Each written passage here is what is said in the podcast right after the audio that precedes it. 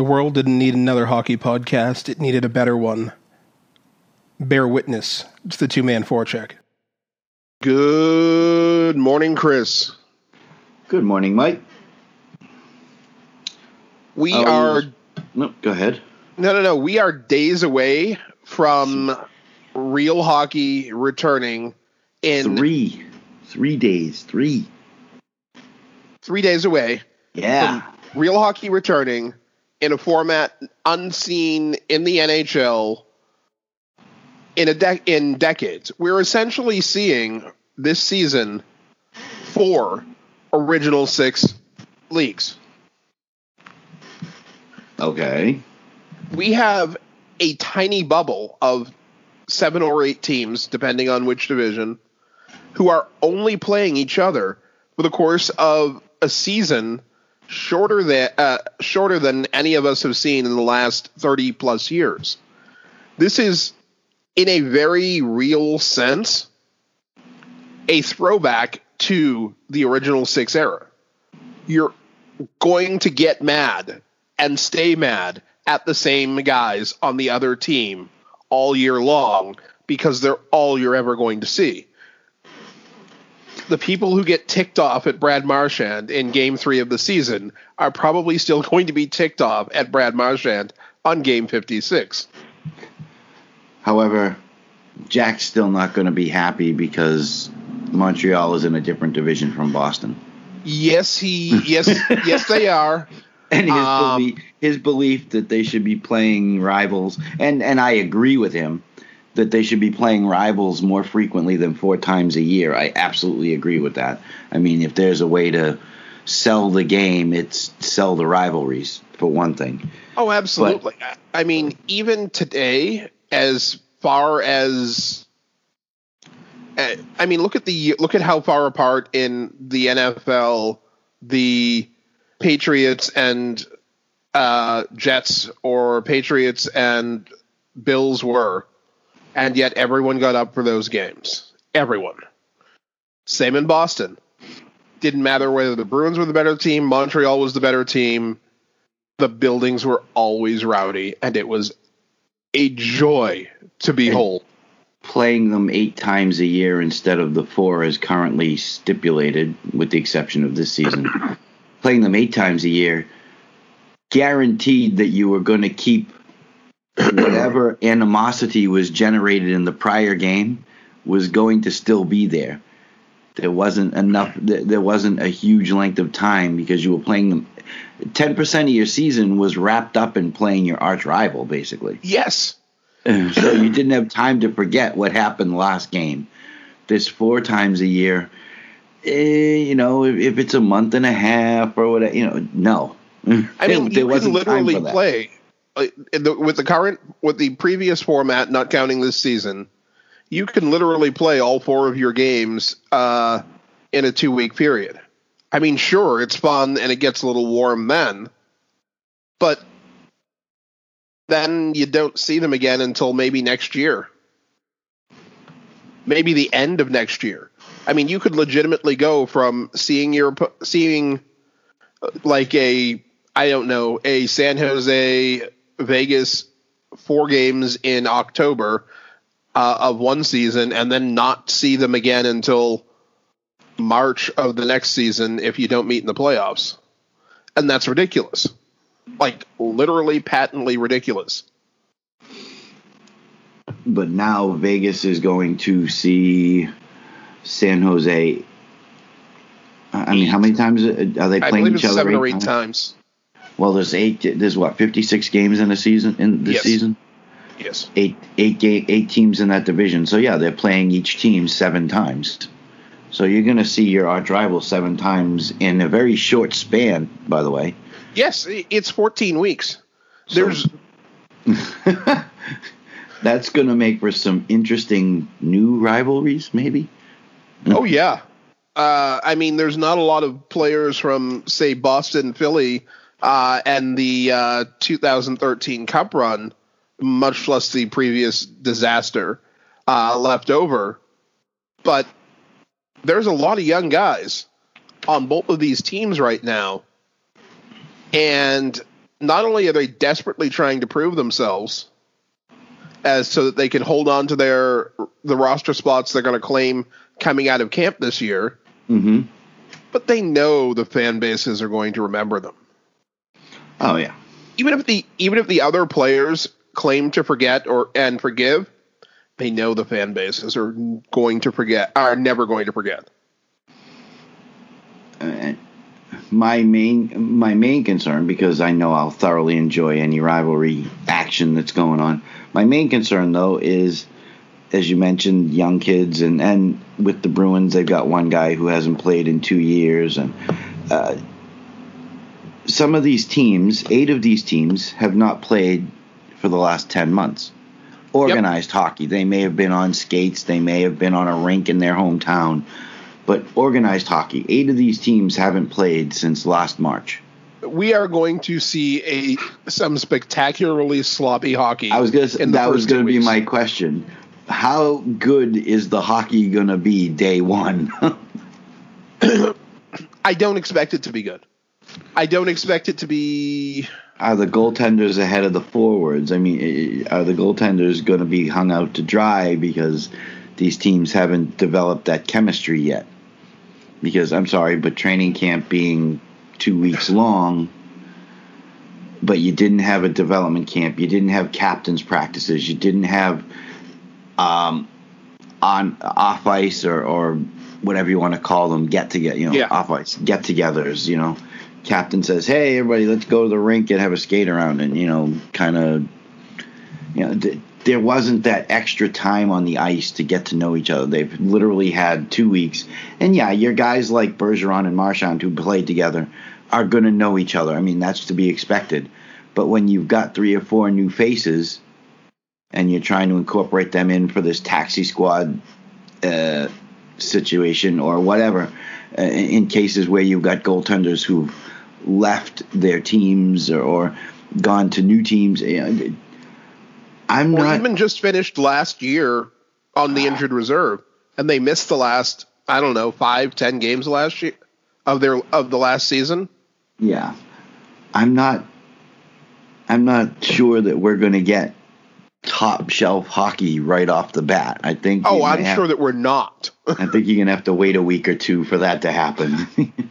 I, I think we're I think what we're going to see is highly energetic, more physical hockey in the first week and a half.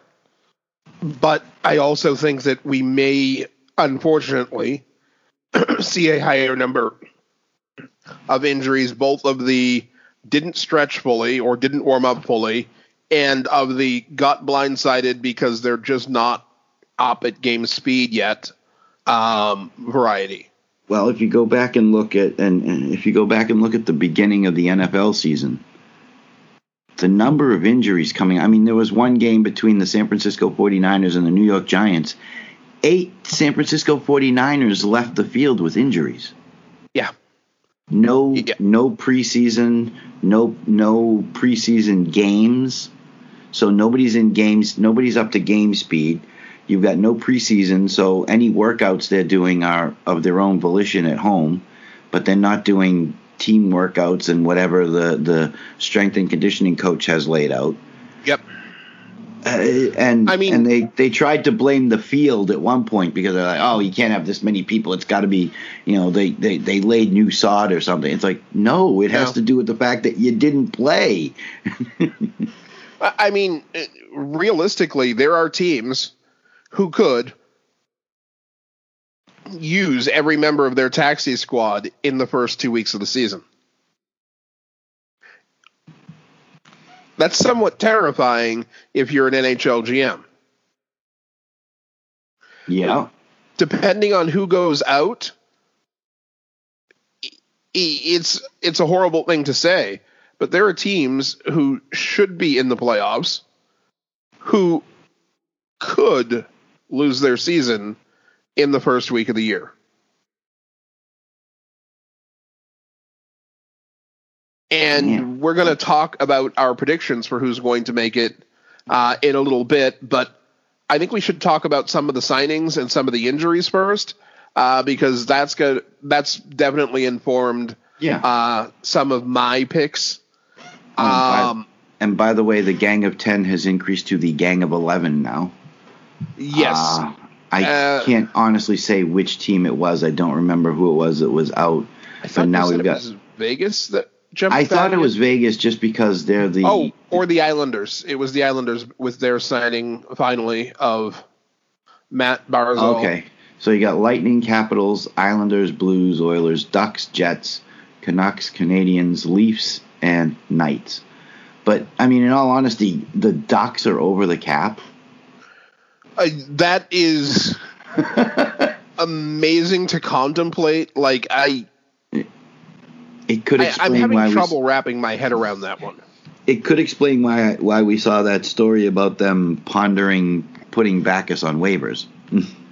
Well, putting I don't even know that putting Backes well, putting Backes on waivers would certainly help. But look, even allowing for Kucherov's number to come off of the cap uh, when No, no, When- Ducks. yes, when they come, the, Tampa's in trouble. But as for the Ducks, um, yes, getting Backes's number off of the off of the cap is going to help. But the I mean the Ducks are only a million over, but again, only a million or so over for a team that is absolutely going to see the playoffs from their couches. Mhm. Um, uh, Well- yeah, that's not really. Well, if they move, if they move him, and we discussed this pre-show, so, uh, but if they move him, it's most likely going to be onto the taxi squad. But then his cap hit does not, his number does not affect the cap. Correct. And I mean his well, his number affecting them is 4.5 million um It's and that would number. bring them about 3 million under the cap uh cuz and yeah. and they, but they still have roster. They still have at least one roster spot to fill, so they're going to Yeah, need that little bit of cash anyway. they uh, as of right now their cap friendly has them projected with six defensemen.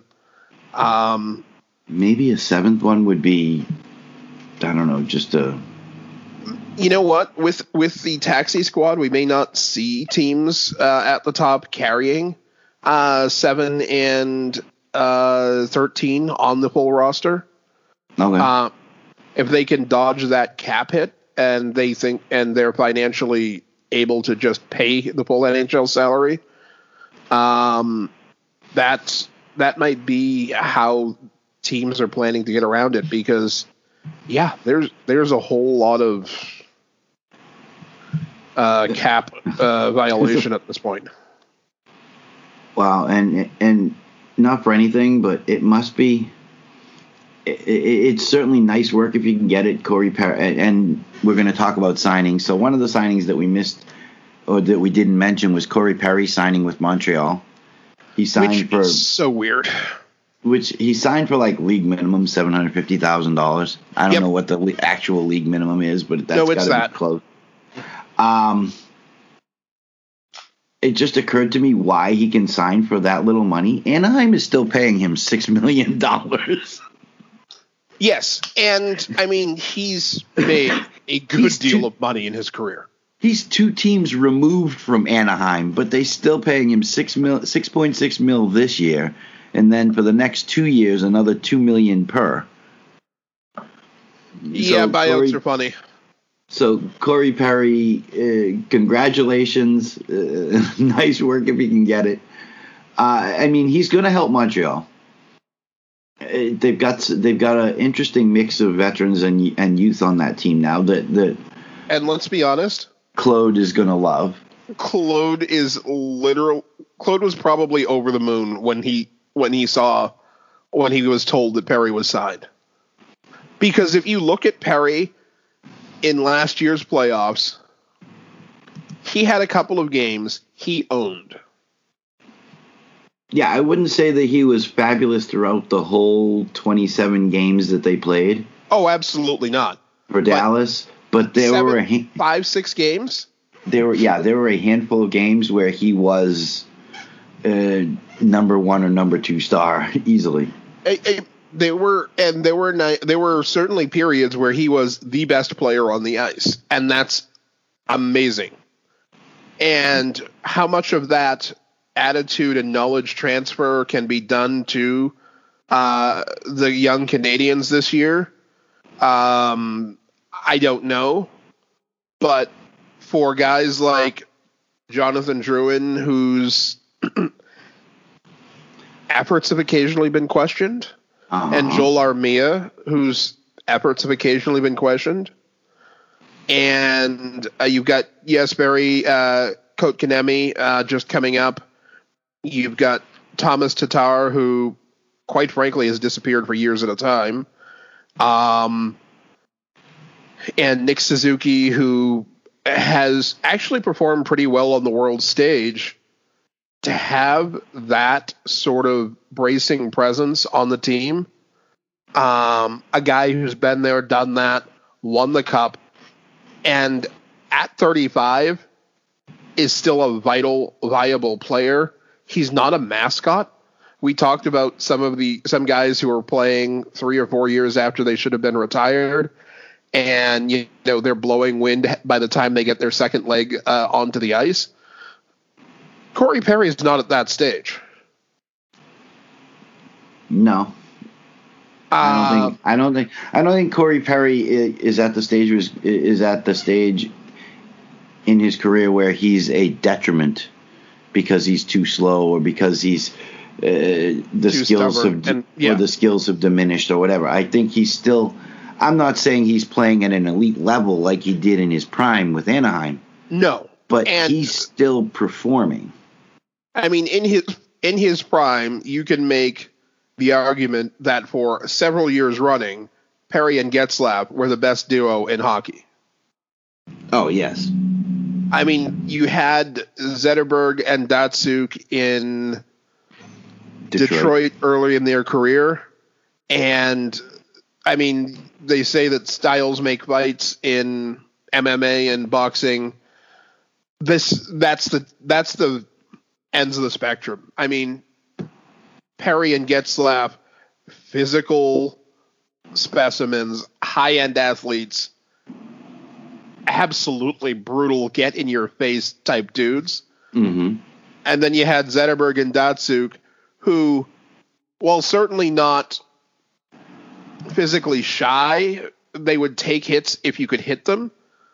Uh, were absolutely the guys who could skate through you and three of your teammates without having to blink and control the puck at the same time. Um, absolutely finesse players.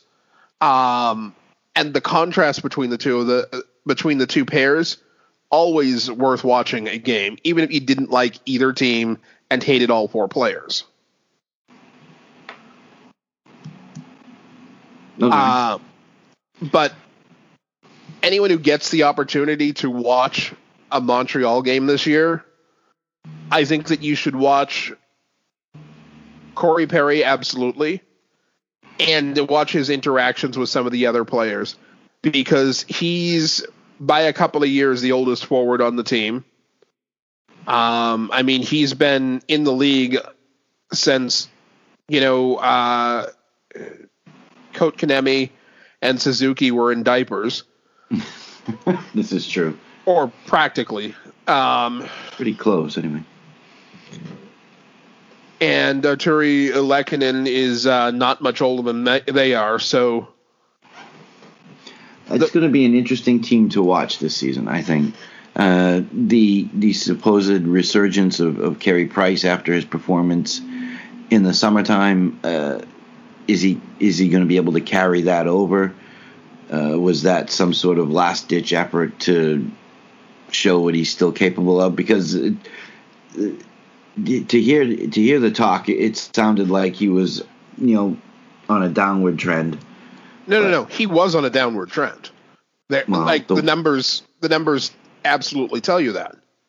Well, in the summertime, the numbers were to Were be really good. ignored because he was really good.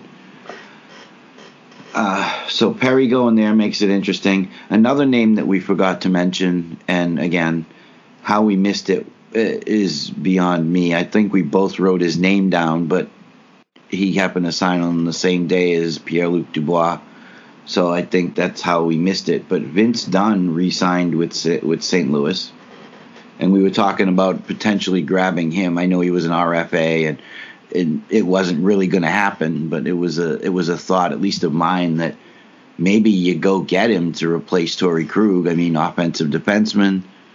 Uh, could be good on the power play. He doesn't have the numbers that Torey Krug does. No, uh, we're talking mid 20s on average. He did have in the 18-19 season he had 35 points, but uh, I think you're probably going to get somewhere in the neighborhood of low to mid 30s from him over the course of his career. Maybe a little bit more as he gets settled in. But he signed with St. Louis, uh, and it's a good signing for them. They need, you know, he's been around. He knows the he he's still a young guy at 24. He knows the system. Part of their cup win. Yeah. the biggest signing so far uh, since Pierre Luc Dubois is, of course, Mathew Barzal. Hey. Um, we were all expecting this to be done a long time ago because there's really not an excuse for not signing an RFA of his caliber who does not have arbitration rights. Um, yeah, I, I, I, love that part. He doesn't have arbitration rights. What was the problem here? and he signed for seven million, three years, uh, seven million a year for three years. Um, Tell me that's not team friendly. I, I mean, it's no secret that this show really, really likes Mathew Barzal. Uh, I mean, you break into the league as a rookie and you put up 85 points in 82 games as a rookie, and you're doing something. Um, he had a slight regression the next year, down. Well, he had a regression the next year. 82 games, um, just 62 points. Uh, I think some of that is pardonable as a rookie slump or a sophomore slump. Some of it is just uh, the league catching up to him and differences in talent on the roster. Uh, and then last year, 60 points in 68 games.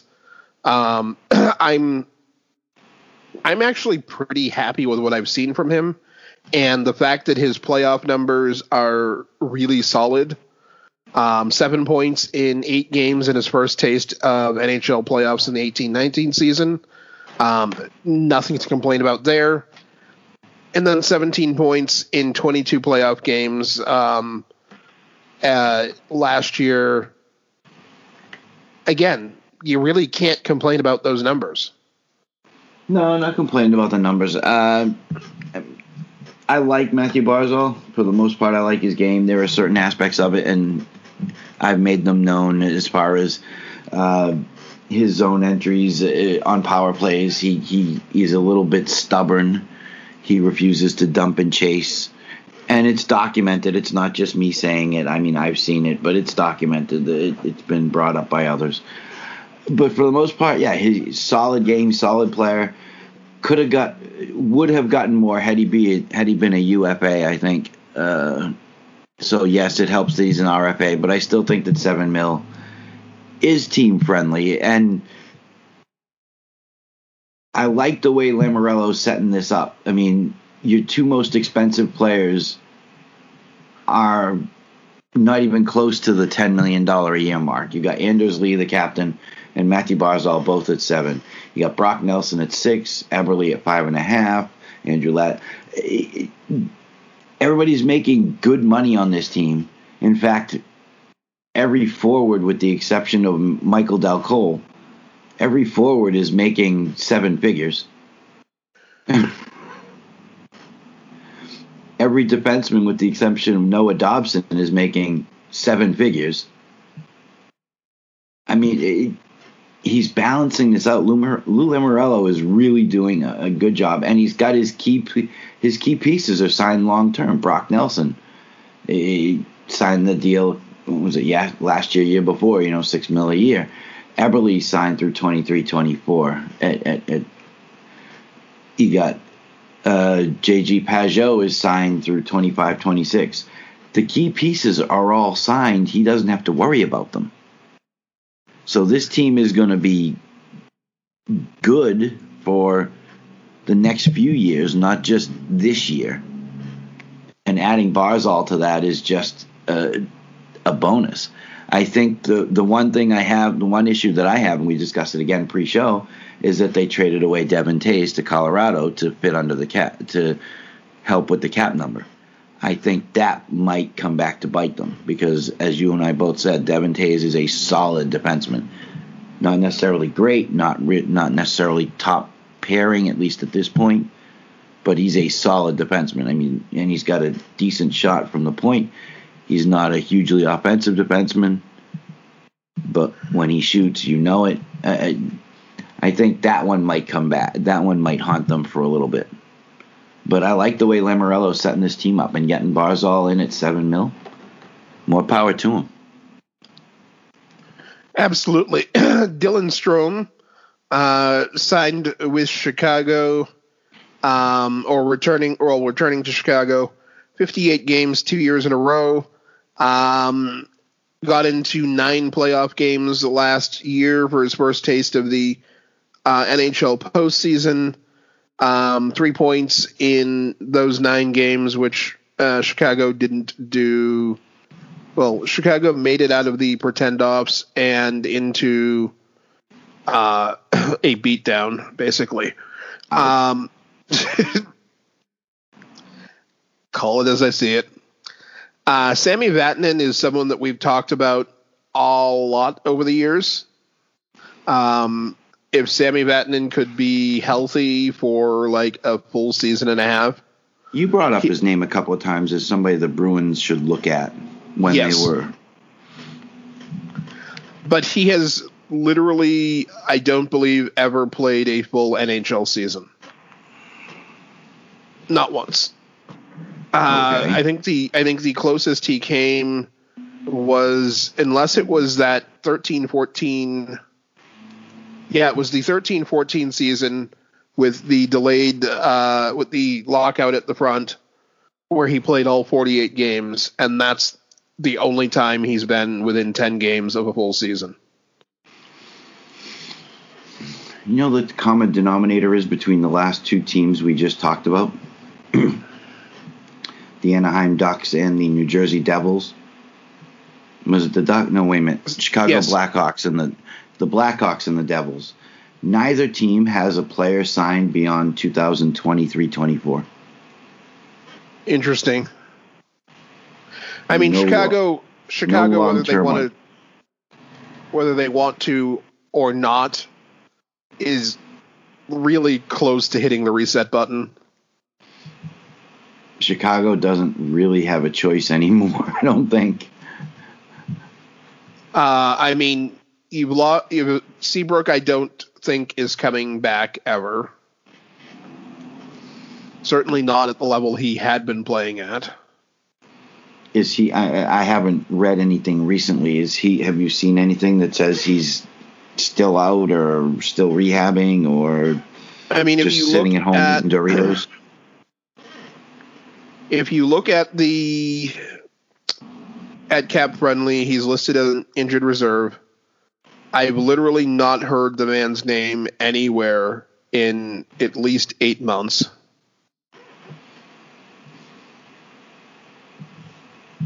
Uh, I if he if he actually plays this NHL season, uh, I think that I would be enormously shocked.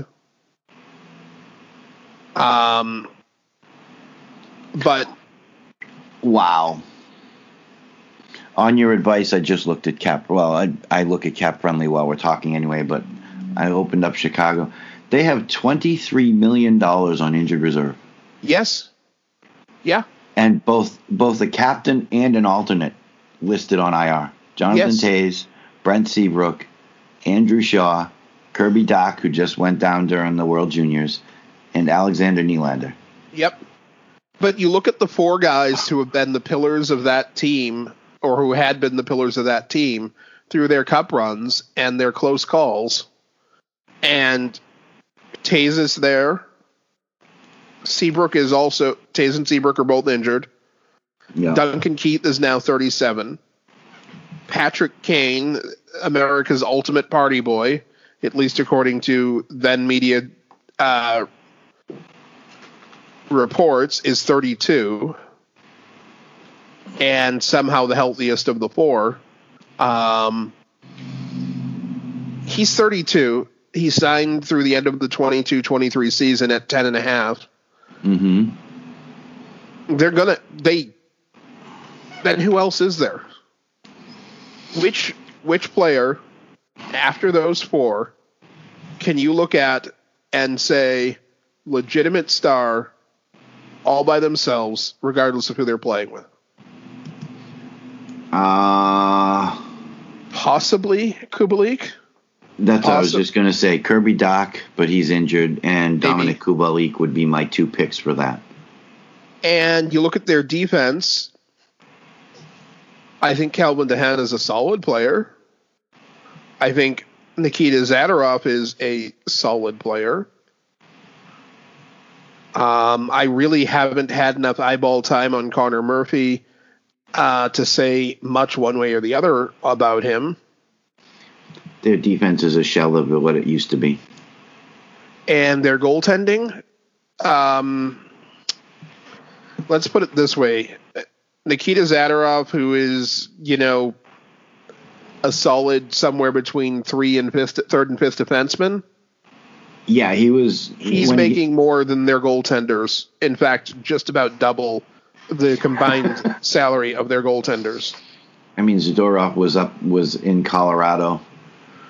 Uh, he would uh, bring having Devon Toews on the team allows them to not have Zadorov because Zadorov was big, physical, not exceptionally strong in the defensive end. He had his moments, but like you said, third to fifth as far as depth chart goes. Um, occasionally scoring. Uh, nice looking player if he ever got his defensive game in line with the rest of it. That that would have made him really dangerous. I think his defensive liabilities outweighed some of the other stuff, but uh, d- this defense on on Chicago is just wow. No, And, and it's yeah. The, the sad part is, is after you get past the top three forwards uh, on there, uh, it's the what same. Kane Kane DeBrincat and Kubalik. Probably, yeah. I'm not. I'm not even sure I would because include Kub- Dylan think Strome is reasonable. Carl Soderberg is reasonable, Carl Soderberg is going to help them kill penalties, but everything else, but he's And- not an offense. He's not a serious offensive threat. He can score, but he's not a serious offensive threat. And at 35, he's not going Probably. to improve. he's probably not the same player that he was when he was with the Bruins. That's for sure. And I mean, you look at Ryan Carpenter. He had a full three goals last year, uh, with a career high of nine. In Yeah. uh, no, actually, he had yeah a career high of nine goals.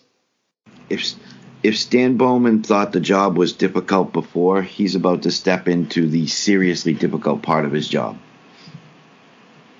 Um, this this year, this next three seasons, this uh, and I'm saying starting in three days, and the two seasons after that are going to be where we see a lot of general managers who have flitted around the league get uh, permanently out of rotation. Because without the league bouncing back with a lot of revenue to save some backsides, Mm-hmm. um, you're going to get you're going to see that most of the general managers have been solving problems by throwing money at it and not by developing a solid pipeline. Um, other any other signings that stick out to you? Uh, not off the top of my head. Excuse me. Okay. Um, why don't we dive into our predictions then? Wait, wait, wait. Do you want to start, or do you want me to start? there is, unless you want to. They did have one retirement. Oh, and that was a surprise retirement. That's just going to honestly make a bad team worse. Ties Uh, in, tie, well, it ties into the Chicago talk too. Is what I was going to say before I had my little episode. um, Corey Crawford, uh, who who was uh, part of two of the Cup wins uh, in Chicago and signed with New Jersey earlier in the offseason, has decided uh, to devote some more time to family, or however he ordered it. Um, he didn't look particularly happy when he signed with the Devils.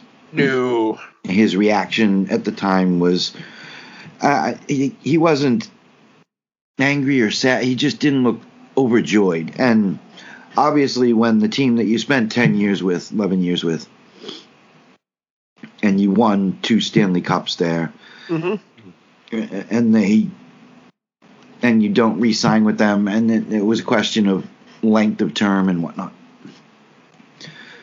Uh, so I understand him not being happy. He discussed it with, based on what I've read, he did discuss it with New Jersey first, and they actually had originally placed him uh, on uh, whatever it is for leaving for personal reasons. They Sure. kind of gave him time to get away, make his decision. He came back, told them that he wanted to retire. I honestly think that it had to. I honestly think that it had a lot to do with the fact that Chicago. He was really hoping to stay in Chicago his whole career. Um, is it is it also possible that concussions two seasons in a row that left him on long term IR both times could have played into that as well? I I think that he probably I think that with all the extra time between seasons, he's probably come to an understanding that he's not in the same place that he was two or three seasons ago. Okay. Um, I think had this season actually started back in October, he'd be playing right now. He'd be 30 games, 40, 30, 35 games into the season. Uh, and he'd have an idea about what he wanted to do next year. But I don't know that he'd simply walk away. Um, I think the extra time to think uh, maybe maybe convinced him that the only person he has anything left to prove to is himself, and that's not necessarily a great reason to get your brain scrambled. Fair enough. So Um, one one last question on that then, because the Wirtz family did bring it up when they sent out their little uh, letter of congratulations. Um, they mentioned Hall of Fame worthy playing career. So my question is: Is it Hall of Fame worthy? Now he's won two Jennings trophies. He's got two Stanley Cups. He's never won a Vezina, as far as I know.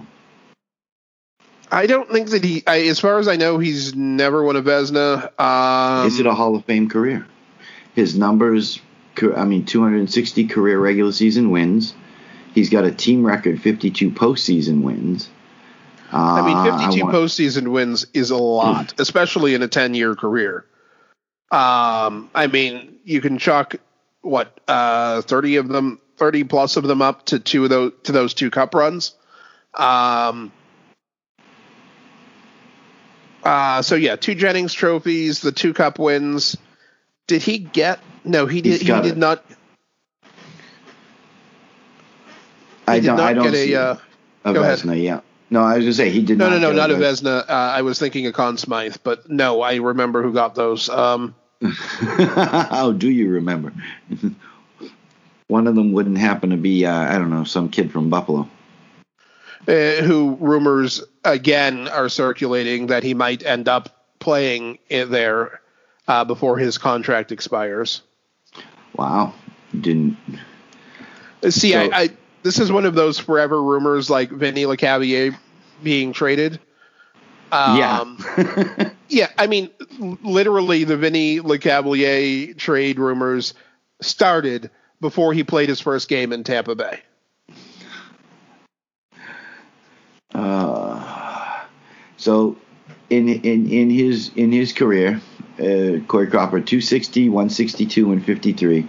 He has a career number of 2.45 goals against and a 918 save percentage career. I mean, the 918 save percentage is very, very solid. Um, there are certainly a lot of goaltenders worse. Um, I just I'm I'm I don't know. I think he's borderline. I I, I I think you can make a strong argument for him, and and I expect it to happen. Um, let me put it this way: if he weren't playing in a major market, I think the answer would be no. If he hadn't played and won in a major market, I think the answer would be no. Like if he had won those two cups with similar numbers playing in Carolina or Nashville, the answer would be no. But big city means more votes. Um, is is Let's see. Chicago a is Chicago a big enough city for more votes? oh yeah, It's original six, which also brings in. I mean, also brings in attention. So uh, I mean he did win a World Cup gold medal in 26 uh, in the 16-17 year. Um, played the pro- top prospect games uh, in Major Junior. Um, NHL All Rookie Team, which doesn't necessarily mean a great deal. was he Um, in, was he in that in the thirteen playoffs against the Bruins? Yes. Yeah. Um, did Okay. have the most shutouts in the league in the 15-16 season. The 12, the 12 13, his first cup, 23 playoff games, 1.84 goals against average, and a 932 save percentage. Um, wow. He didn't. He never repeated that number, but those numbers. But wow, his second cup was at 14 15, 20 playoff games, 2.31 and a 924. So his two cups, his two cup winning years, he had really high playoff save percentages. Yeah, I mean, I, just it won't I surprise me if he gets in. It also won't necessarily surprise me if he doesn't, or if it takes a while. Like I, he's clearly not a first ballot Hall of Famer anywhere outside Chicago and possibly Montreal, where he was born. Um, but wow, I, I, I mean, let's just for the giggles. Uh, he played his first game in the NHL in the 0506 season. Mm-hmm. So we're going to look up goalie stats since the 0506 season. By And- the way, does it help that it was part of the legendary draft?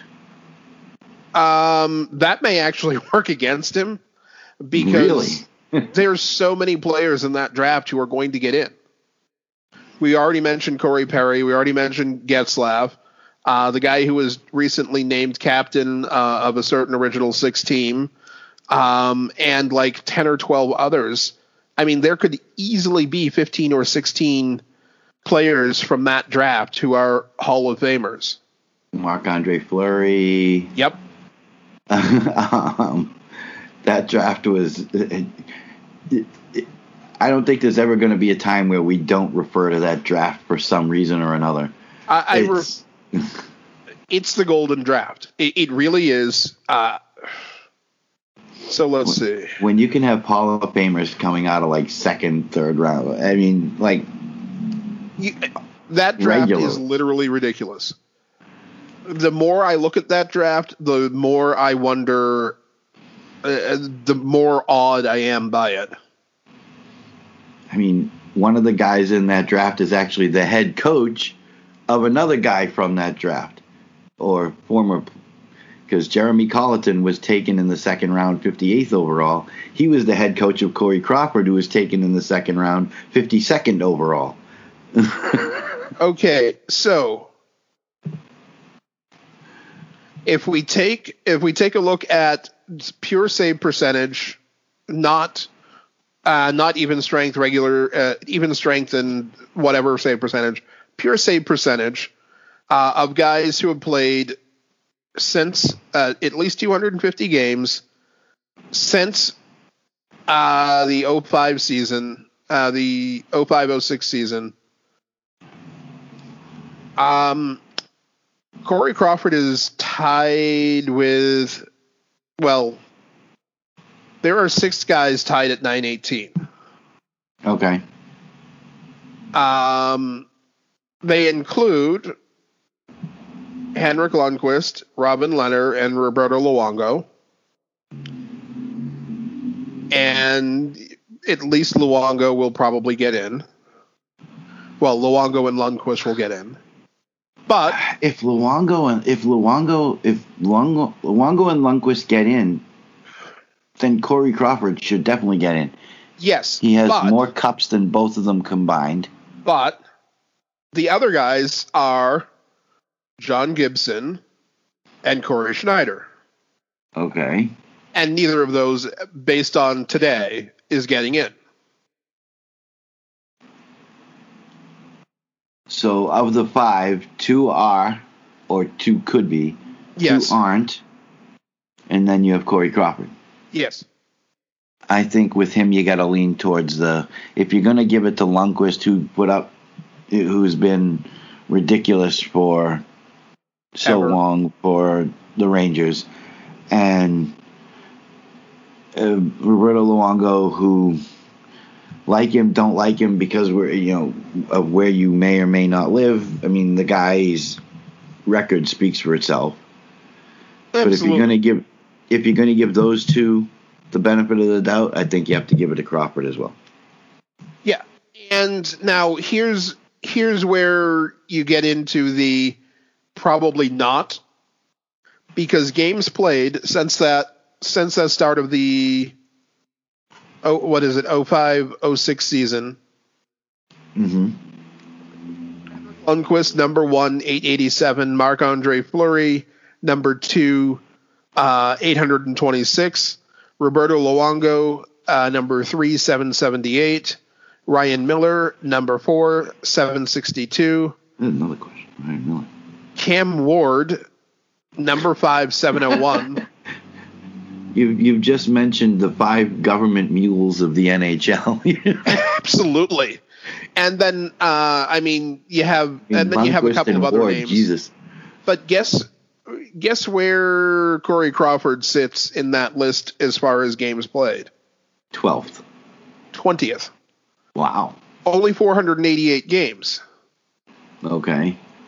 Um, it, it, it, I mean, part of it is he did miss a lot of time these last couple of years with those two concussions. and I mean, he played 66 games more than Tim Thomas. Um, How many games has he played? uh, total 488? 488. Yep. Wow. Now, as far as wins go, um, he's actually not in terrible shape there, but again, it's it's 260 wins. That's only 18th uh, total. And but I will say that there's only one. Uh, there's only one guy ahead of him who has uh, who has been in the league as long with more wins in less games, and that's Braden Holtby. okay. No, I'm sorry. Uh, yeah, because Jaroslav Halak has played a couple more games and has essentially as many game or yeah is about the same win percentage. Um, it's it's gonna be it's gonna be interesting to see what happens with him because I think that like Luongo and Lundqvist, you can make a serious case for him not getting in. Um, in most cases, you're to people are going to put Tim Thomas in that same boat because uh, Tim Thomas had a fairly short NHL run, um, but Tim Thomas was absolutely dominant in the time he was in the league. Corey Crawford was really good in the time he was in the league and healthy. If it came down to voting for one over the other, I don't. I think that that I think that's going to be a split vote. I, I really do. But let's get on to our predictions now because we are halfway into our target time at this, or more than halfway into our target time at this point, and okay, we haven't started the biggest story of the day, theoretically. theoretically, okay. So, um, I will let. Do you want to start with your uh, North slash Canada predictions? North slash Canada. Okay. I didn't. I didn't put these in any particular order, only Coward. because. What? Coward. Coward. Wow. Well, if it's the top four teams that are going to make it, does it matter whether they're anyway? And, all right. Starting with in the East Coast, I picked Toronto. Yep. Uh, I then moved out west and went with Vancouver. Interesting. You don't think they okay? No, I we'll get there. we'll anything. get. We'll get there. Keep talking. I stayed out west and went with Calgary. I think bringing in uh, Markstrom is going to give them, as I've said about him before, consistent goaltending. And then uh, some, somewhat of a dark horse. I, I went back east, Montreal. I think they're going to slip in. See, I I had a really really tough time with this division. Um, I did. I did too. For me, the easy picks were Toronto, Calgary, and Edmonton. Edmonton. Wow. Okay. I, I'm still not sold on their goaltending. So I'm not sold on their goaltending. I don't think their defense is all that hot. I still think that uh, if you give uh, McSavior and Draisaitl time and space, uh, they're going to eat you alive. And between the lack of defense in several other cities in this division, um, and the lack of physical defense that's fast enough to stop them, mm-hmm. that that's going to drag them in almost all by itself. Okay. And then I think it's I think it's a toss up um, between Montreal and Vancouver. Oh, um, coward now. I really, I, I mean, in general, I would lean towards Montreal because they have the more experienced and better, and I think better coach, and that's absolutely no slight to Travis Green, um, who memory says actually played under Claude Julien. Um, uh huh. but I, it's also going to come down to who's healthier. And you look at the Canadiens roster, Shea Weber has had health issues over the last four or five seasons, basically since he got to Montreal. Ten games away from a thousand. Um, not young anymore. Again, part of that. No, he was a 2002, wasn't? No, he was wrong. 2003 draft. So yeah, golden draft. Yeah. Um, you've got you've got Carey Price, who has had his health issues uh, well, well, well documented.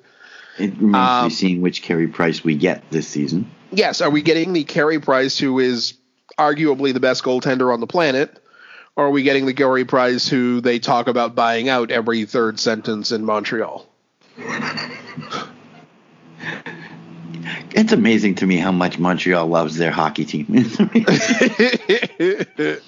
um, I'll go with the West next. Okay. And again, this is the this is the division I actually had the most trouble with because I think after the top three, it almost doesn't matter. Um, yep. So easy picks are Avalanche, Knights, and Blues. Yep. And I think that the first two are definitely easier than the third. And I think mostly because if they're healthy, uh, they're also motivated. That the toss up is either Minnesota or Arizona. Wow. I think Arizona gained good experience and some believability last year, uh, last summer, and I think that Billy Guerin um, has a clue. So tell me, tell me, tell me your picks for the West. Well, the West, we seem to share a common uh, common ground on this one. Uh, starting with the top, Vegas, Colorado, St. Louis, and because I didn't want to um, go round and round, I actually went with Arizona. I looked at Arizona, I looked at Minnesota, and I like Darcy Kuemper better than Cam than Cam Talbot. I can lot. see that.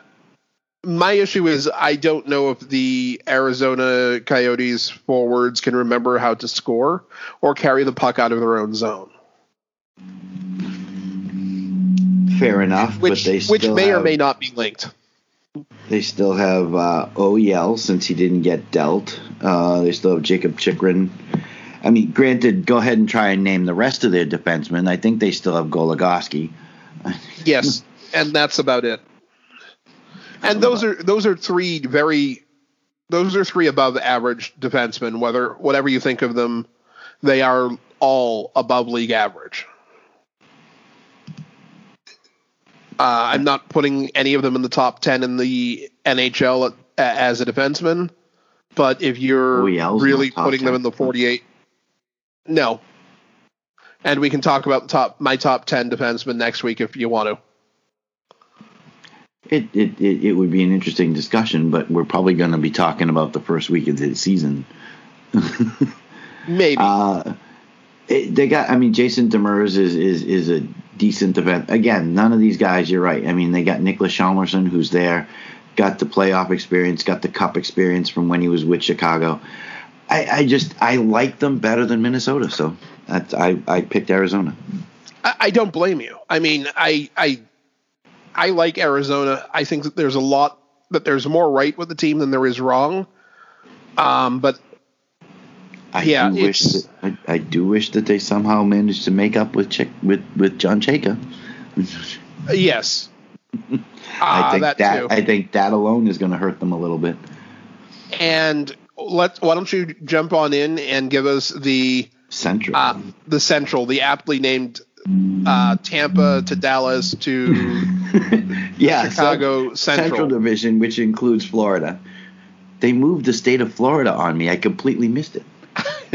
yeah, it, it must be uh, continental drift or something like that. I, I don't know how that happened. They they. You know what it is? Uh, one of those hurricanes just pushed it west. Oh, okay. Yeah. Speaking of Tampa, they are my top pick in the Central. Um, Even without Kucherov for the season? I think that they can survive without Kucherov. Wow. They lose if they lose another. I mean, I'm sorry. They still have uh, that guy on defense. You know that Victor Hedman guy. Yeah, okay. Only the best defenseman in the league. Never heard of him. I know. Uh, you still got Sergachev. You still got. Uh, uh, Wait a minute, wait a minute, wait a minute. I thought that the uh, best defenseman in the league was some guy named Charlie up here in Boston. you keep thinking that. It's okay. We'll forgive you for that one. That's what Uh, I'm told. Are you reading that somewhere that I didn't read it? I just need to listen to people. Okay. You're listening to the wrong people. Uh, Victor Hedman, Sergachev. Uh, why is it that I always get him confused with Ryan Johansson? But uh, the- another defenseman. Anyway, uh, the as far as the offense goes, I'm not worried about it. I mean, they got Anthony. Okay. If they lose somebody else, if they lose a Palat, if they lose uh, if they lose Brayden Point, it, definitely if they lose Brayden Point. I just think that they've still got enough there that they can that they're going to do. Second team Dallas. Okay. I think I think bringing back uh, our friend Dobby was huge. Uh, They've still yeah. for the they've still for the most part got the same team intact. Yes, they lost Corey Perry, but I uh, in the grand scheme of things, I don't think that's huge. No, especially not if Tyler Seguin is healthy. Yeah. Uh, my third pick is, and this is how much I believe in goaltending. My third pick and defense is Columbus. You've got arguably the second best or best defenseman in the league in Seth Jones. He's paired with yet another top tier defenseman in, uh, yeah, whatever his name is Zach Werenski. Werenski, thank you. You've still got decent forwards. Yes, you lost Anderson to Montreal, but you just signed Pierre Luc Dubois. I, so I think they're my third. And then my fourth, because I really kind of struggled with this one as far as. as far as uh, who was going to be the fourth team, I mean, so I, I I went with my gut and I went with Nashville. You didn't. Well, it was them or Carolina, and I don't believe in Carolina's goaltending. Uh, but you believe in Nashville's? I believe in Nashville's defense, and I think the I think Carolina. I believe in Nashville's defense of 10 years ago. Yeah, well, that's true. I mean, but they do still have Roman Josi. They do still have uh, Ryan Ellis. They do still have Mattias Ekholm. Uh, Yannick Weber is still there. I, a lot of it, a lot of that core defense is still together. No, they don't have PK Subban. No, they don't have Shea Weber. No, they never really had Seth Jones. They don't have Ryan Suter. They don't, eh, eh, but I still think that their defense is solid. Uh, if they do start Juuse Saros over Pekka Rinne, and I'm not sold on that one either, but at some point you're going to have to start trusting the kid.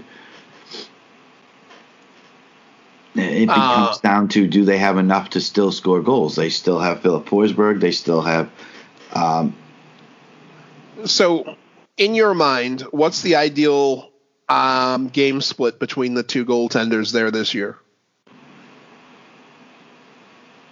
what between Saros and Rinne? Yeah. I think Saros should be getting the bulk of the starts. Uh, split it like a I don't know, like a 36-20 or a 40-16 or I think me- 46 I think 40-16 might be too much. I think that I think that yeah, closer to like 36-20 or 34-22, something like that. For me, for teams that expect to make the playoffs and think that they have a viable 1 2 or 1A, 1B, uh, or for may, more of a viable 1A, a 1 and 2, I would go like 35 and 21 as the split. Okay. You're playing a playoff pace effectively for 14 weeks. That's Agreed. a long time. I'm not saying Someone is- that's what I said. 35, 36, 20. Um, Or 22 interesting, interesting, interesting. Um, So, what's your central look like? Uh, fairly similar. Uh, Tampa, Dallas, and Columbus. Um, Columbus is there because I think they still have the best coach in the division. Yeah, we don't want to under we don't want to undersell that coach thing either. So yeah, Uh, No, in in a season like this, when you only have seven or six opponents, coaching is mm, much much bigger, uh, a much much bigger percentage than it would be uh, in an ordinary year. okay. So we come down to your fourth team. Fourth team uh, is going to be Carolina. I think that they have a better mix of young, healthy talent uh, with a couple of veterans thrown in than than the other teams who you might name. I I like Carolina. I like their. I mean, Sebastian Aho, Svechnikov. Uh, they got a decent lineup up front. I'm worried about the back end. Their defense is good. I think they've kind of decimated it over the last couple of years, as has Nashville. Uh, but I like their defense of a few years ago when they had Faulk and Pesce. And, and, and, is Pesce even still there? Did he play? I mean, was he injured? Um, Pesce, I don't even remember if he's in the league at all. Brett Pesce? No, he's still with Carolina. There we go. But Slavin. overall, like you have, you know, or like Carolina has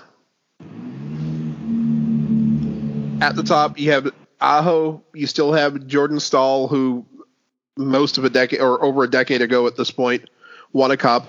Mm-hmm. Uh, Teuvo Teravainen. Uh, you've got Vincent the, Trocheck. That's the finish. That's the finished Patrick Kane there, Teuvo Teravainen. You mentioned Svechnikov.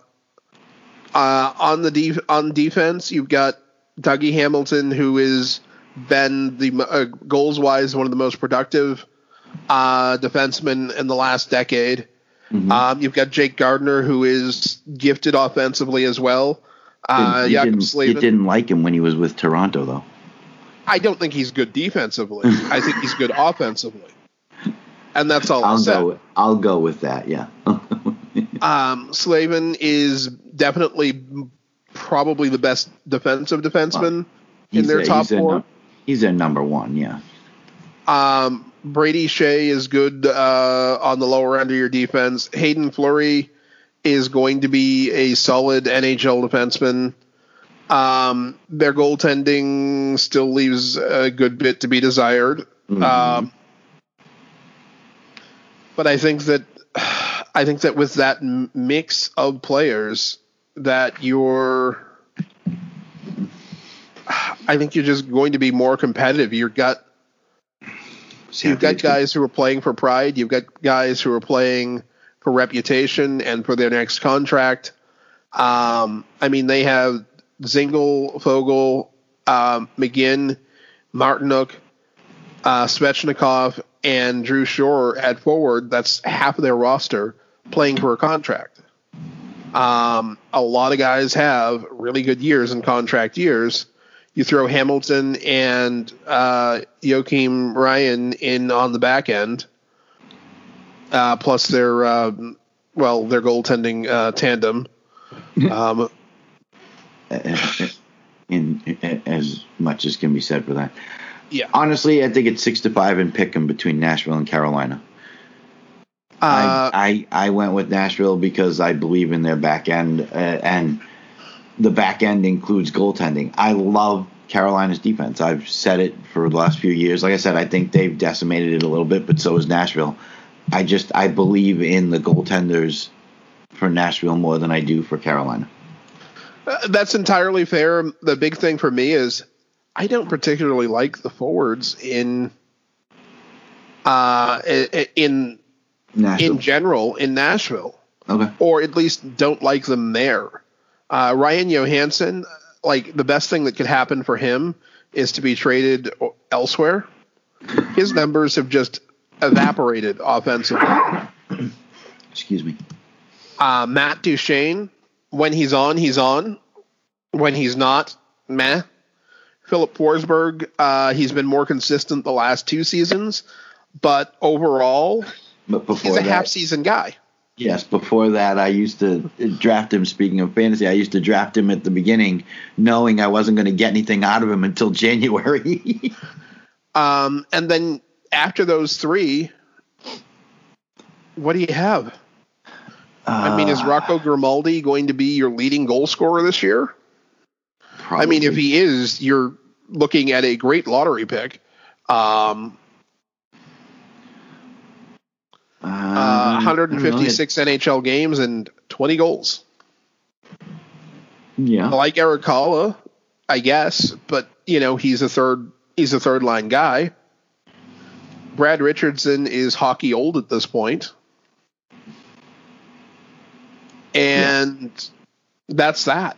The Pekka Rinne is not the man he used to be. And Juuse Saros, like him, love him, whatever you think of him, he's never proven he could be a number one goaltender for the length of a season. And I mean, Rinne had an 895 save percentage, an 895 I know. in 36 go- games last year. Um, yeah, Juuse Saros was definitely better uh, with a 914 uh, over 40.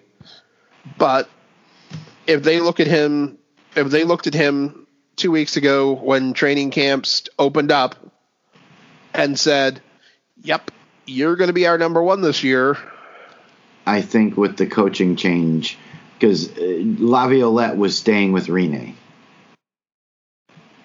Even though Rinne was struggling, even though he would put in Saros sparingly, I think with Hynes behind the bench, I think Hynes is going to go with Saros more. He te- he did last season when he was brought in. He started going more to Saros than Pekka Rinne. which So- which I'm okay with. But is he actually going to perform knowing that the burden is his um I think knowing that he's going to get, and in this season, it's tough to say the bulk of the starts, but I think when you know in your head that you're the number one, you know what your position is, whether it's as the number one or as the number two or what. I think the worst thing you can do to a goaltender is leave them both up in the air as to which one's going to play every night of the week. And I got that feeling in the last season, season and a half between Rinne and Saros. I think it was up in the air as to who was going to be the the, the starter. And I think that once he's given the starting job, for lack of a better term, once he's earned the starting job, I think that he's going to settle down. And then, yes, it also comes down to the defense in front of him and everything else. But I think the confusion is what throws them off. So,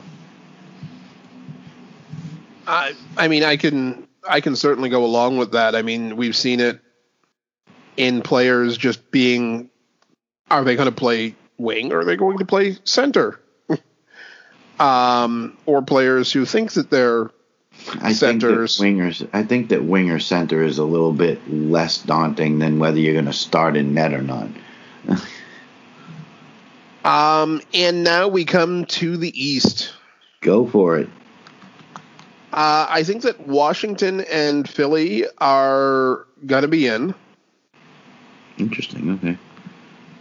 Uh, I picked the Islanders again on strengths of coaching. And then I had to struggle between Pittsburgh and Boston. Okay. I mean, Boston, we've talked about it for the last three months. Their defense is iffy. Um, they still haven't corrected their glaring needs at right wing. uh, Yeah, but they haven't done that for a long time. That's not like it's a new problem.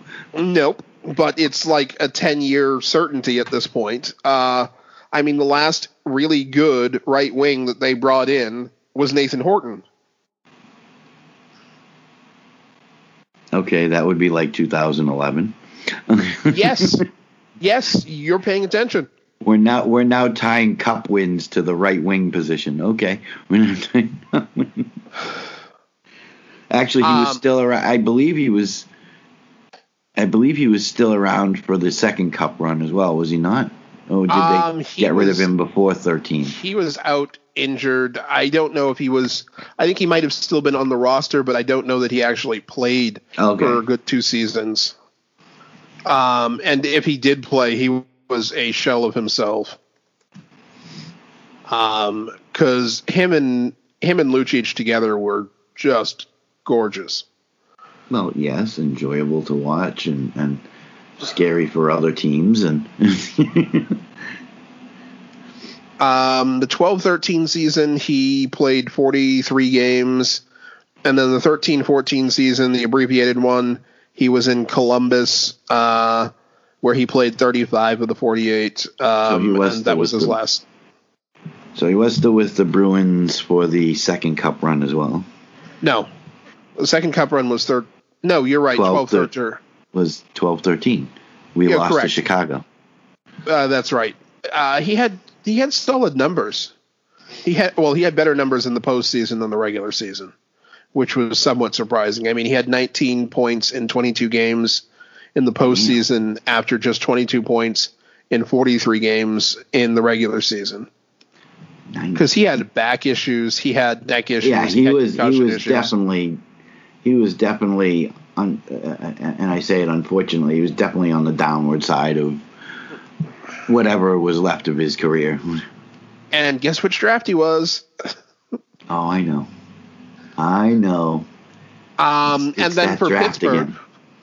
for Pittsburgh, there's the Yeah. perennial question of who's going to play with Crosby, and then the recent question over the last three years of how healthy is Evgeny Malkin, hmm and a question that nobody has an answer for, um, and I don't think there is a good answer, or Mhm. certainly not one that fans in the Burgh are going to like.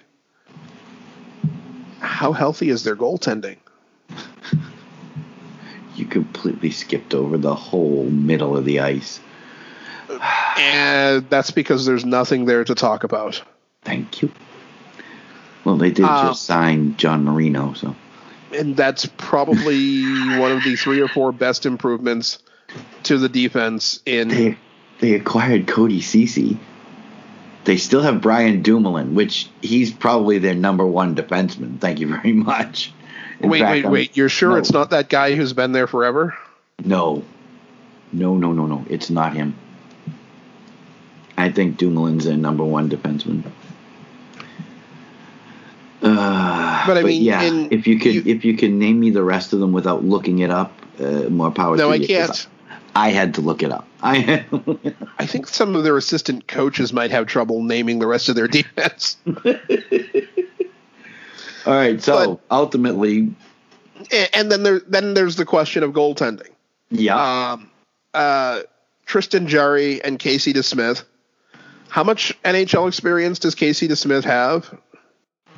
Not not very much. How much good play does Chris does Tristan Jarry have in the NHL? Uh, for Tristan Jarry, um, he's gotten into a whopping 62 NHL games. Um, Sure, he looked great last year 33 games, a 921 save percentage, and then one pretend off game. And yet uh, somehow, and yet somehow games- never get to play anything. Never got to play after that. Uh, How do you bring? How do you bring him in? He has the game he has, and you don't play him again. Okay, good decisions there, coach. Casey DeSmith, who is, of course, of uh, Rochester, New Hampshire, Mm-hmm. a whopping 50 NHL games. And, I mean, he turned in the 916 save percentage in 36 games in the 18 19 season. And you'll note that that is well over a year ago since his last NHL action. So for me, it came down to of the I don't think the back end on either Boston or Pittsburgh is great, Yeah, but you get but into the goaltending in. Boston is better. There you go. You get into that blue paint area. You tell me. The the goaltending is better, so Boston is my fourth pick for the uh, for the Eastern Division. All right. I went with. mm, I guess I went in alphabetic order. I wasn't really going in any particular order, but Sure, Ah. you weren't.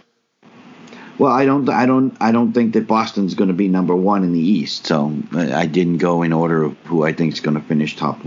But I did pick Boston, and again, it came down to for me, it came down to goaltending in that aspect because yeah, I I actually struggled with Pittsburgh and and I actually struggled with Pittsburgh, Philly, Boston the three of them together. So I went with Boston, uh, Washington Capitals, New York Islanders, because I just. Uh, the consistency there. Barry Trotz behind the bench. I mean, you can't argue with it. The guy is top notch. And then I kind of went outside the lines here because I think that in a sprint like this, I think that hunger is going to come into play. Uh, I picked the Rangers to sneak in. I don't hate that pick. I don't know that I'll agree that I agree with it. But they are a very young team. I like Shesterkin. I'm not as sold on Georgiev, so as long as it's Igor that's the starter and Georgiev is his backup, I think Georgiev's good in, in those short situations, you know, type of thing. But I don't think he's I don't think he should be the number one. I'm, I I think it should be Igor. Uh, they've got decent defense. You got Adam Fox. You got Tony DeAngelo. It is a young defense. It's a young everything in in in the Rangers. But they do still have Jacob Trouba there to guide the way. They brought in Jack Johnson to solidify things a little bit. He's not an offensive defenseman by any stretch, but you can you can get DeAngelo, you can get Fox. They've got Ryan Lindgren, who they stole from the Bruins. Uh, and theft is yeah probably the best way to describe it because we got playoff Rick Nash for like ten games. I mean, up front, you've still got Zibanejad, and and Panarin. Uh, you have Kaapo Kakko. You have Kaapo Alex Lafreniere. And Lafreniere is the you know the the probably the the preseason rookie of the year, unless you're going to get.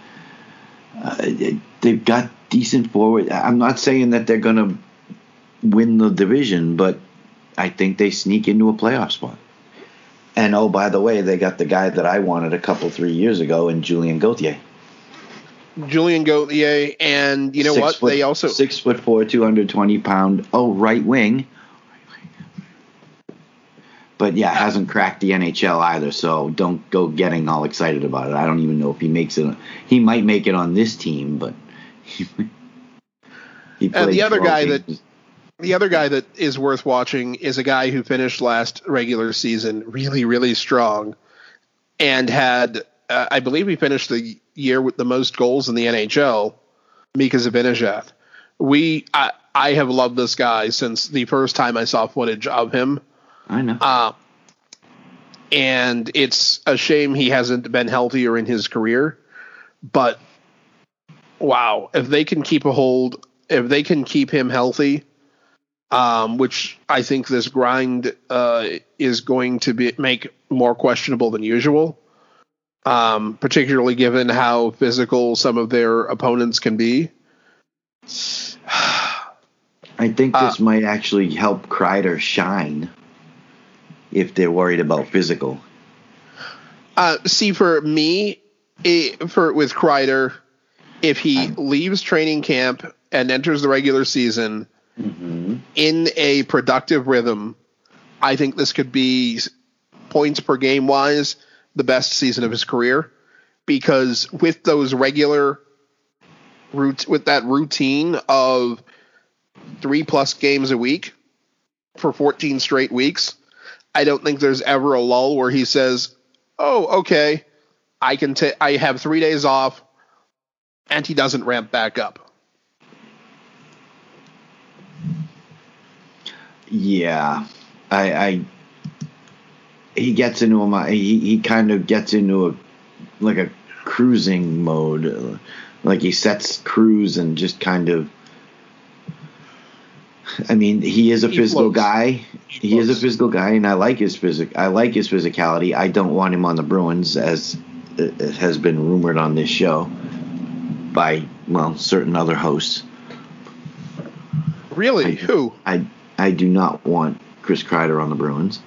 Uh huh. But can you? I mean, 523 games, to get 316 points. And the thing is, he's not like a goal scorer or a distributor. He's even. I mean, literally 157 goals, 159 assists. Yeah, Andy's a plus. Andy's a plus 68. Yeah. Um, I and he's almost eh, he's just about half point per game player in the playoffs 80 playoff games 39 points and, and the scary thing is, is if this team makes it healthy to the playoffs, they're young enough. There's not real. They're not going to get beaten in the first round. They will beat the bag out of whoever they face in the first round simply based on pure excitement. I mean, Artemi Panarin has played in the playoffs before.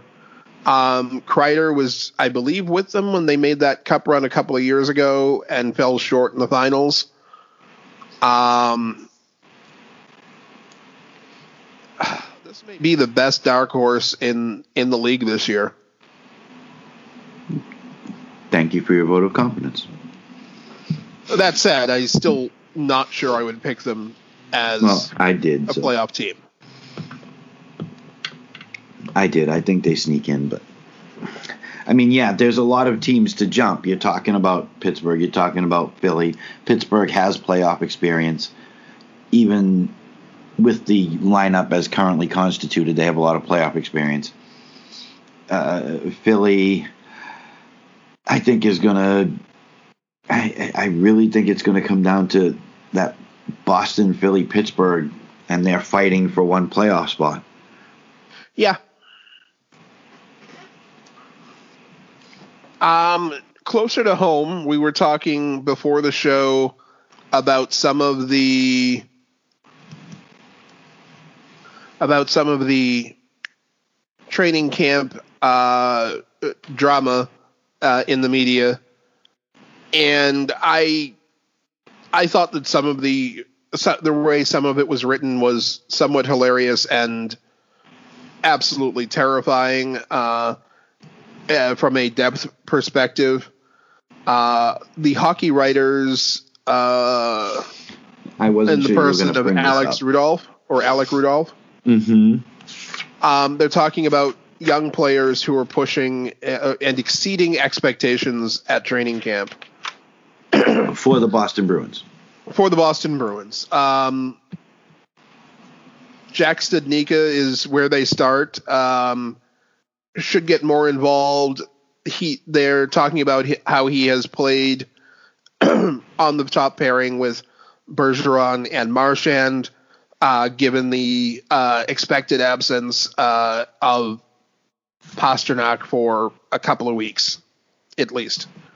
I'm okay with that. Not necessarily who I would put there, but I'm okay with that. Um, it gives the best anchor into reality of uh, and into NHL reality that you're going to get on the team to a young player. And most of the other youngsters have played there. And if there's two guys on your roster who played together who can evaluate how well a young line mate is doing, it's those two. I mean, they're the model of consistency for the last seven, eight years in the NHL. Then you then you go to the blue line and you talk about Jeremy Lauzon. Um, I like Lauzon. Uh, we've talked. We spent a good amount of time talking about him. In fact, I think we spent a couple of a couple of shows where we talked about him more than he got ice time in the most recent game. He seems to be. He, he seemed to be at one point the most NHL. I mean, like I still don't know about Zboril. I still, but Well, Lauzon we'll get to and Squirrel in a minute. Lauzon with the time that he spent with the Bruins look, looked like an NHL defenseman. He, Yes. he he looked like he knew what he was doing. It wasn't too big. The situation wasn't too big for him. It He wasn't fit. too fast for him. Right. uh, which is usually the case. Um, but the hockey writers uh, have written it as Jeremy Lauzon on the top pairing with Charlie McAvoy. Excuse me. Um, I, as much as I love Jeremy Lauzon, I don't think you should be calling it a top pairing if one player has, unless you're talking about a legit Hall of Famer on Yeah. one side. I don't Yeah, think you should be calling it a a top pairing if one guy has less than a full season of NHL ice time. Yeah, that Hall of Fame is not walking through the door unless it's with the visit, unless it's to the visitors' locking room, though. Yep. Um, and so while I will be happy to see this, and I think that Lauzon, who is definitely strong in his own zone, would allow McAvoy and speedier than McAvoy, uh, speedier than most, um, would allow McAvoy to lean into the offense, which they're going to need. Um, you get down a little bit further, and you get to Urho Vaakanainen, who has had, unfortunately, uh, some serious injury issues in his uh, since being drafted in 2017. and you get to the most amazing damning with faint praise I have heard in a mighty long time. Uh, to quote the article um, in the section on Vaakanainen, but the pure mm-hmm. defenseman is beginning to turn some heads at camp. Okay. He has been competing with 2015 first round rounder Jakub Zboril to start on the third line alongside Kevan Miller. Kevan Miller hasn't played NHL hockey in two years. That's true. He hasn't had a healthy season in I don't know how long. and Jakub Zboril is one of the terrible, terrible picks that Don Sweeney made with those three picks in a where row. he should have traded at least one of them for an NHL ready player in 2015 when he had three in a row. He couldn't trade them. He acquired two of them. He only had one. He acquired the other two. He, one was part of the. One was, I believe, part of the Lucic deal. Uh, He still made three draft San. Jose deal. Uh, uh, yeah, it was. I mean, Stupid. I think I think the best thing to come out of those deals was Sean Kuraly. he's played the more he's played more ice time than anyone else connected to that deal. He scored win, game winning playoff uh, playoff winning games. But to say that a 2017 draft pick is competing with a guy at the very nearly the end of his career who hasn't played in two years, No, he's no, he's not competing with Kevan Miller. He's competing with Zboril to play with Kevan Miller on a third pairing, on a third pairing. Has that's anybody mentioned John Moore's name in a while? thankfully no. Uh, John Moore should he's on the second pairing.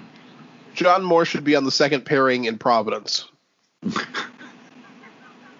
I mean, at this point, the second pairing is sounding a lot like it's going to be McAvoy. Uh, I'm sorry, Carlo and Grzelcyk.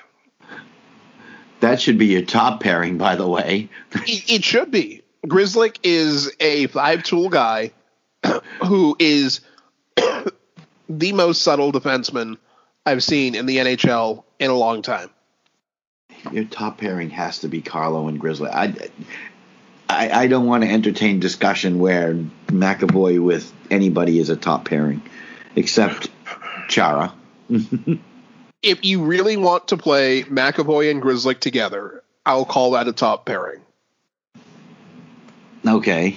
I will they like do, it. and, and and the thing is, they do have familiarity. Yes, they played together at BU, I, it, and they were good I together. I don't think that as an NHL pairing they're that great.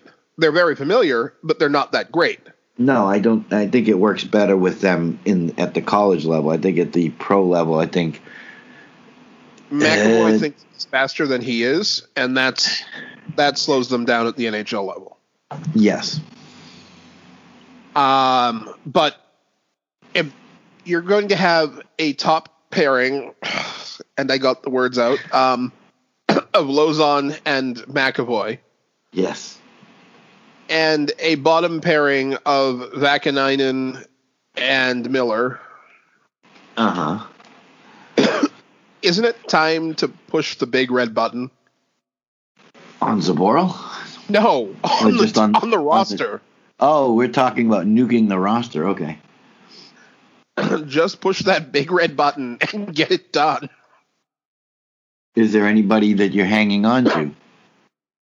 At this point, no, Wow. no.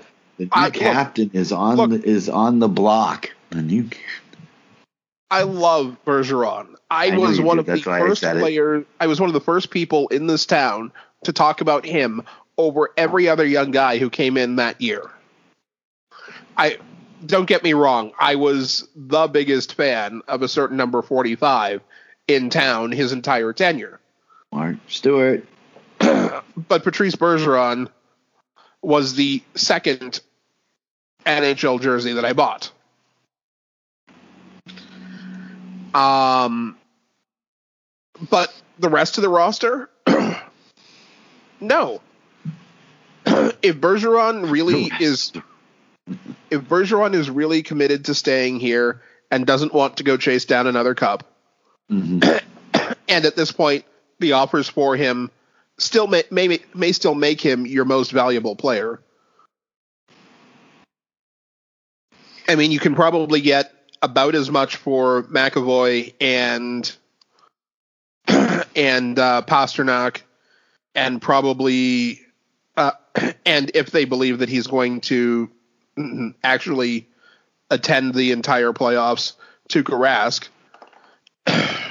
but Yeah. he's, he would still be in your top four or five as far as moving him out. Because the rest of this roster, no, no. okay. John Moore, no. John Moore. We have to lead with John. Moore. John Moore. No. Nick Ritchie, very no. Where Craig does, Smith, don't care. where does Clippy Jake hockey Rusk, I like. What? Where does Clippy hockey fit into that defense? By the way. See, for me, I think that unfortunately he's going to get pushed out Oh, uh, to the taxi squad um, because they're going to give Miller they're going to give Miller the opportunity to play what's what's almost certainly his last contract.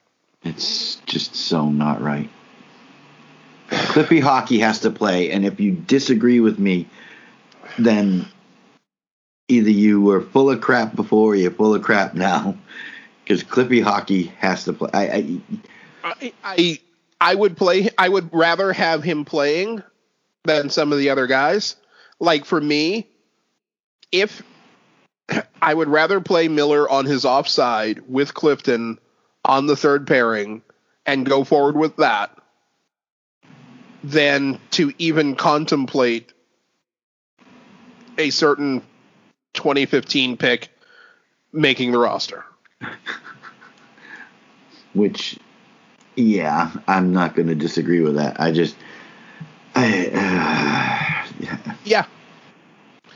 Because I Clifton played Clifton did everything you wanted him to do in the playoffs two years in a row. He's Everything. done, he's done everything asked of him. Yes. And, Um, oh, by the he way, was- playoff performer. he was physical. He was he scored goals.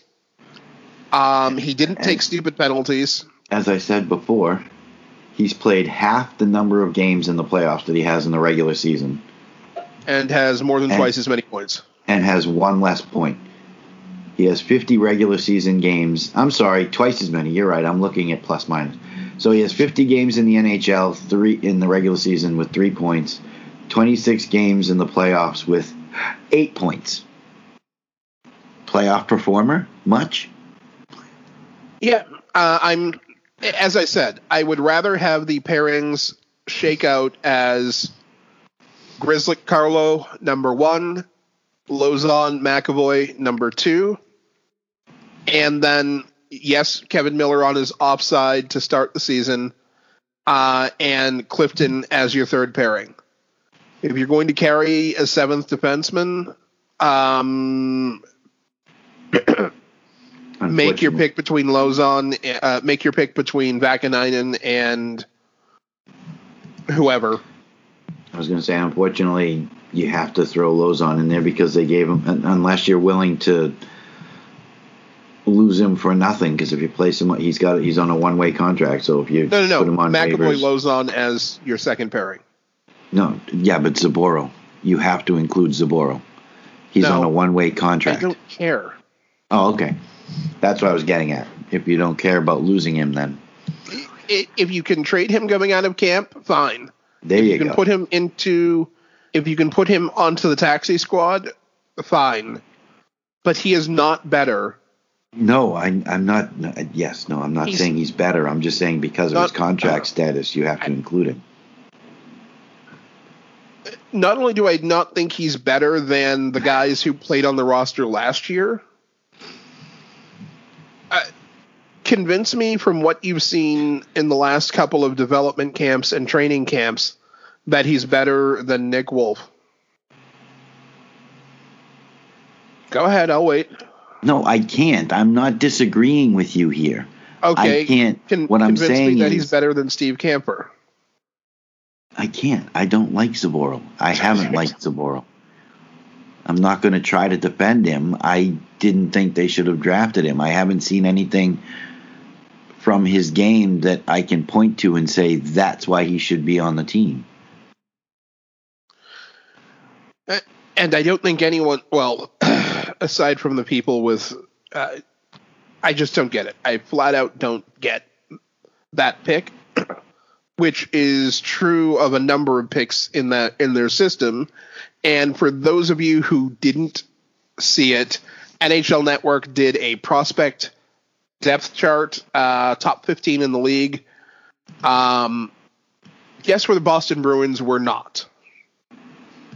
They actually covered all. Uh, uh, well, I saw the remainder of the list. They skimmed. Yes.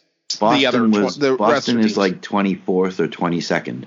24th out Yeah. of 31 teams. An original six franchise that is basement dwelling because of several years of less than stellar management.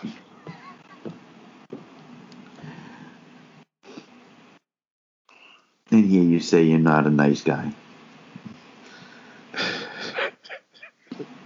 But yet you said less than stellar. Well, I mean, less than stellar, slightly above sewage, you know. Ouch. The uh, to tie this up in a little bow, uh, this whole article and uh, young Bruins are exceeding expectations. When I clicked on it, I was expecting to see, you know, like surprise names, but Yeah, they went like back to the same or- three that they. They went back to the same three that always seemed to be getting bandied about, and I was just it. It was kind of a. The article wasn't a letdown, but it was the names that they used that were kind of a letdown. I was like, okay, Studnicka we've already seen play, Vaakanainen we've seen play.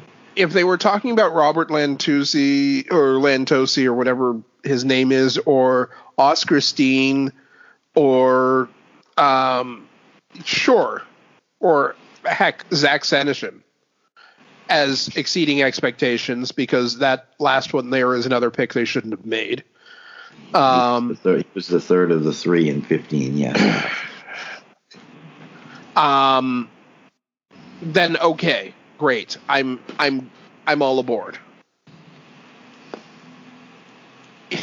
Heck, talking about Matt Filipe as exceeding expectations would also be kind of awesome.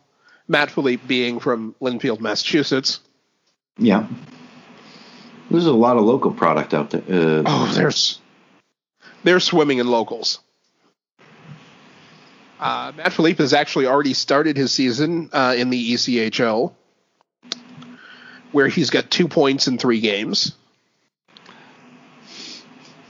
I I don't quite know how to comment on that, having seen an ECHL game. Does that does, does that mean that he's good at avoiding the physicality, or is he really that much better offensively than everybody else in the? we'll have to go see a game or two to uh, to tell. oh yes, I want to see Ah. that guy sitting behind us again with the uh, with the referee hung in effigy. That was that was definitely a highlight of our of our visit to uh, oh god, what is the arena name? Uh, DCU uh, Center out in uh, Worcester.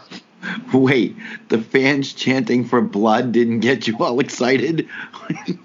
I mean, let them fight is a common uh, chant at at hockey games, but actually going through the effort to create an an effigy of the officials, that's that's some next level stuff. Uh huh. That it is. It was So it was an experience. It was an experience and one that I will actually legitimately treasure. Anything else it, we need though. to cover this week? No, we got our we got our we got our picks in for the playoff teams. We covered. We finally caught up to date with signings. I think we're good. Okay, we got then. three day. We got three days till the start of the season. Four days till the Bruins' first game. in that case, ladies and gentlemen, as always, thank you for listening. Please share the show with your friends. Um, tell us if there's something you want us to cover. Uh, you can find me at uh, Pucksage Chris. You can find me at the off wing.